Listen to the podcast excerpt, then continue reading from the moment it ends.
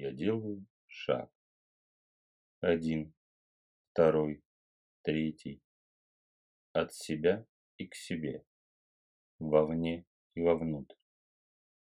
К самой сердцевине своего сердца.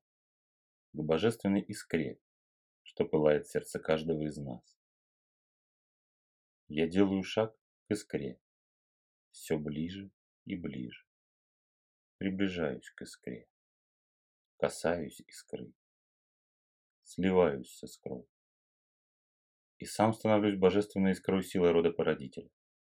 Лепестком стажара, что ярко пылает в моем сердце. Вспышка. И я оказываюсь в ельнике. Ельник. Какой-то неживой. Даже как будто потусторонний. Неподвижный холодный воздух, пропитанный запахом веков. Я огляделся, и мой взгляд тут же уперся в черного пса, который абсолютно недвижно сидел рядом с гигантской елью. Под лапами пса начиналась тропинка, которая, завивая петли вокруг стволов, убегала куда-то вдаль. Пес пристально посмотрел мне в глаза, развернулся и пошел по тропинке. Сел, обернулся на меня, как будто проверяя, пошел ли я за ним. И я делаю шаг. Еще один и еще. Моя нога ступает на тропинку, которая начинает едва заметно светиться тусклым мертвым светом, ясно различимым в сумраке ельника. Я тороплюсь. Черный пес сливается с сумрачными тенями ельника. Я напрягаю все свои чувства, чтобы не потерять его из вида. Идя за черным псом по тропинке, я невольно оглядываюсь вокруг. Вроде бы знакомый мне ельник и ели гиганты, но все поддернуто дымкой. Как будто сотни и сотни лет эти ели стоят тут в холодной застывшей недвижимости. Как будто времени нет, и ничего не меняется и не происходит. Дойдя до лесных ворот, я остановился. Пес сел рядом со мной, как будто выжидая что-то. Впереди, за лесными воротами мелькнул огонек. Я рванул на этот проблеск из сумрака, стремительно пролетев лесные ворота, и оказался на опушке ельника, на тропинке, выходящей в большую долину, всю покрытую округлыми холмами. Тропинка побежала вперед, огибая холмы и извивая петли вокруг них. Ватная тишина наполнила все пространство. Небеса стремительно посерели, еще больше потянуло холодным стылым воздухом. Звезды превратились в блеклые нашлепки на серых небесах. И я осознал, что иду по долине курган. Курганов с захоронением. Впереди, чуть правее, на вершине одного из курганов блеснула яркая точка, которая стала дрожать и перемигиваться, ясно видимая в застывшем сером воздухе. И вывела меня к кургану, у подножия которого сидел белый пес, встречавший и провожавший меня в прошлый раз. Черный пес уселся рядом с белым, и они оба стали внимательно смотреть, как я карабкаюсь на курган, на вершине которого заметил огонек. Поднявшись, я обнаружил костер. В яме, вырытой на вершине кургана, горел сложенный из веток костеров. Он горел холодным, бледным и не греющим пламенем, едва освещая круг несколько шагов. Сев на лежащее у костра бревно, я задумчиво стал созерцать холодное бледное пламя. И вдруг что-то как будто толкнуло меня под руку. Я достал из кармана крупные кристаллики соли, чьи рассыпающиеся и бликующие грани у меня в руках походили на слезы. И с уважительным поклоном положил требу в огонь. Второй шаг на пути к себе. Это проводы себя старого. В буквальном смысле прощание печаль по уходящему и похороны себя старого, своих отживших качеств, черт личности, всего того, что должно быть погребено, чтобы освободить место новому и нарождающемуся. Снова послышался мне глуховатый женский голос. Трава на кургане рядом с костром зашуршала, вытянулась. На ней появились бледно-фиолетовые звездочки таких узнаваемых кистей. Весь курган мгновенно покрылся плетями и стеблями плакун травы из шороха травяных стеблей, из бликов холодного бледного огня, из едва пробивающегося с серых небес света тусклых звезд, едва заметными черточками начал ткаться образ женщины.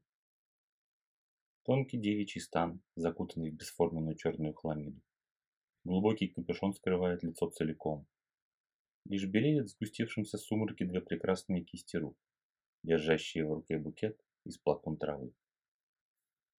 Я встал, низко поклонился, представился и спросил. «Как твое имя, богиня?» «Я Желя, сестра Карны и дочь Марины Смерти. Я богиня похоронного обряда, печали, боли, утраты и страданий.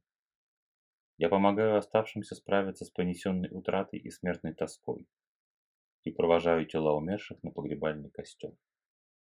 Сила моей сестры помогла вам беспристрастно взглянуть на самих себя, отделить досужие фантазии и вымыслы о себе самом от реальности существующей и понять, что отжило и умирает, что нужно оплакать и похоронить, чтобы дать место новому.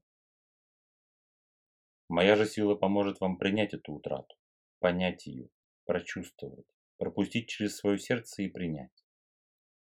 Принять как неизбежный этап на пути любой трансформации.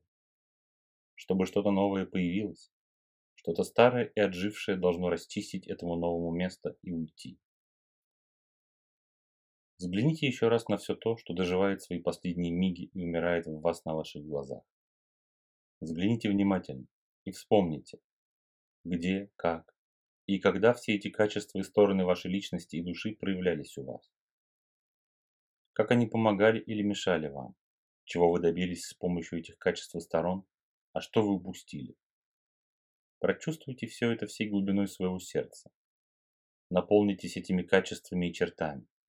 И от всего сердца поблагодарите самого себя именно за эти части, которые так помогли вам или так помешали в свой срок и час на вашем пути. Излейте из сердца эту радостную благодарность к самому себе, и тогда печаль от уходящего будет не так остра. Найдите у себя эту печаль. Где она поселилась в теле у вас? У вас может внезапно заныть рука или скрутить живот, заболеть голова или начнет подергиваться палец на ноге. Это то место, где именно ваша личная печаль по утрате и живет. Осознайте, что печаль – спутница любого изменения и трансформации. Ее не надо бояться. От нее не надо бежать. Ее надо найти в себе и вывести из места ее обитания и провести через весь свой организм в сердце, самое пламя своей искры. Только в сердце вы сможете растворить эту печаль радостью, высвободить скованную энергию, очистить ее спектр и слиться своей искрой, все больше и больше напитывая ее, и все больше и больше раздувая неистовый огонь лепестка стажара в вашем сердце. И лишь тогда, когда вы очистите вашу печаль огнем сердца, у вас достанет сил еще раз поблагодарить самого себя, все те качества и черты, которые отживают свое, низко поклониться им и похоронить их пройдя через эту окончательную утрату части самого себя. Этот процесс может занять какое-то время. Быстрым он не бывает никогда. Даже при обычных похоронах проходит какое-то время от смерти тела явного до его сожжения на кроде огнем, последующего погребения праха. Ваше сердце – это и есть та самая огненная крода, в радостном пламени которой сгорит вся печаль и замкнутая в ней энергия. Очистившись, наполнит ваше пламя и нальет его еще больше силы. А прах и пепел сгоревшего окончательно растворится в огне вашего сердца и уйдет из вас. Желя замолчала.